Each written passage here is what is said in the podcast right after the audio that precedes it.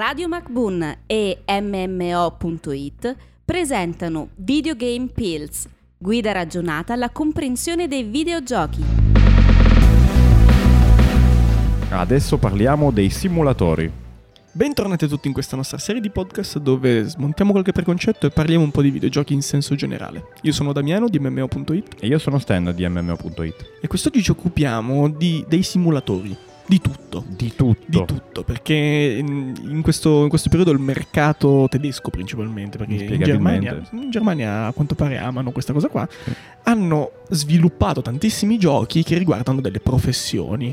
Già. E si parla di bus simulator, dove noi dovremo impersonare l'autista. Cose emozionanti. emozionantissime. Videogiochi che richiedono una, una non so, un- sessioni di gioco davvero intense. sì, l'adrenalina proprio Sì. pompa alla grandissima. Perché poi metti caso che a un certo punto uno ti sta tagliando la strada col bus o manchi la fermata. eh, Smette di funzionare la freccia per andare a sinistra. quello Cioè, è, è- una sono fu- tragedia. è uno dei videogiochi ecco, più famosi sviluppati. È sicuramente Euro Truck Simulator, che è diventato globalmente forse uno dei simulatori più giocati al mondo. Ma c'è la possibilità eh, per gli streamer di addormentarsi? Là, ci sono dei contest per rimanere svegli giocando a questi giochi? giochi? No, non, non ci sono contest di questo tipo.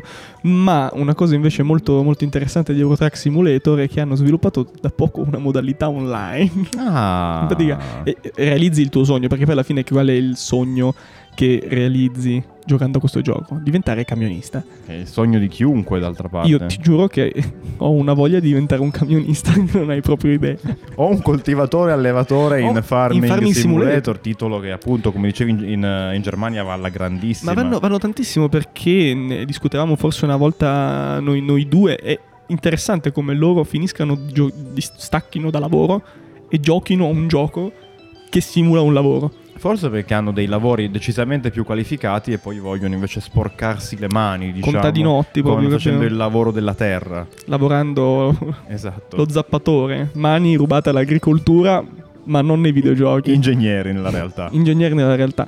Però comunque continuando, Eurotrack Simulator, come dicevo, ha sviluppato questa modalità online che si può giocare attraverso mod vari, che però eh, ha riscosso un successo davvero, davvero incredibile e ha, se- secondo me, realizzato quello è poi appunto uno dei fini di, di Eurotrack Simulator, ovvero riempire quelle che sono tutte le autostrade, perché tu in Eurotrack Simulator puoi appunto impersonare il camionista che prende la consegna di un determinato tipo di materiale con il suo, con il suo tir e lo porta ad un'altra città, ad un'altra fabbrica, o in un luogo dove, dove- dove poi dovrà essere trattato quel materiale lì.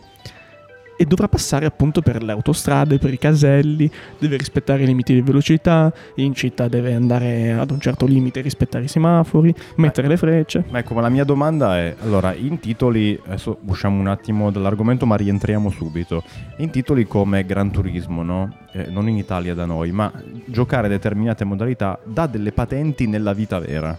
È- È un fatto Ah. questo. Io mi chiedo, in questi tipi di giochi, Mhm. se stiamo parlando quindi di, di simulazioni, quindi si fa uno a uno la stessa attività che farà la persona, il- Mhm. il- l'allevatore o il camionista, ma perché non gli diamo dei, dei- dei patentini a queste No, persone? io infatti richiedo immediatamente la mia patente C.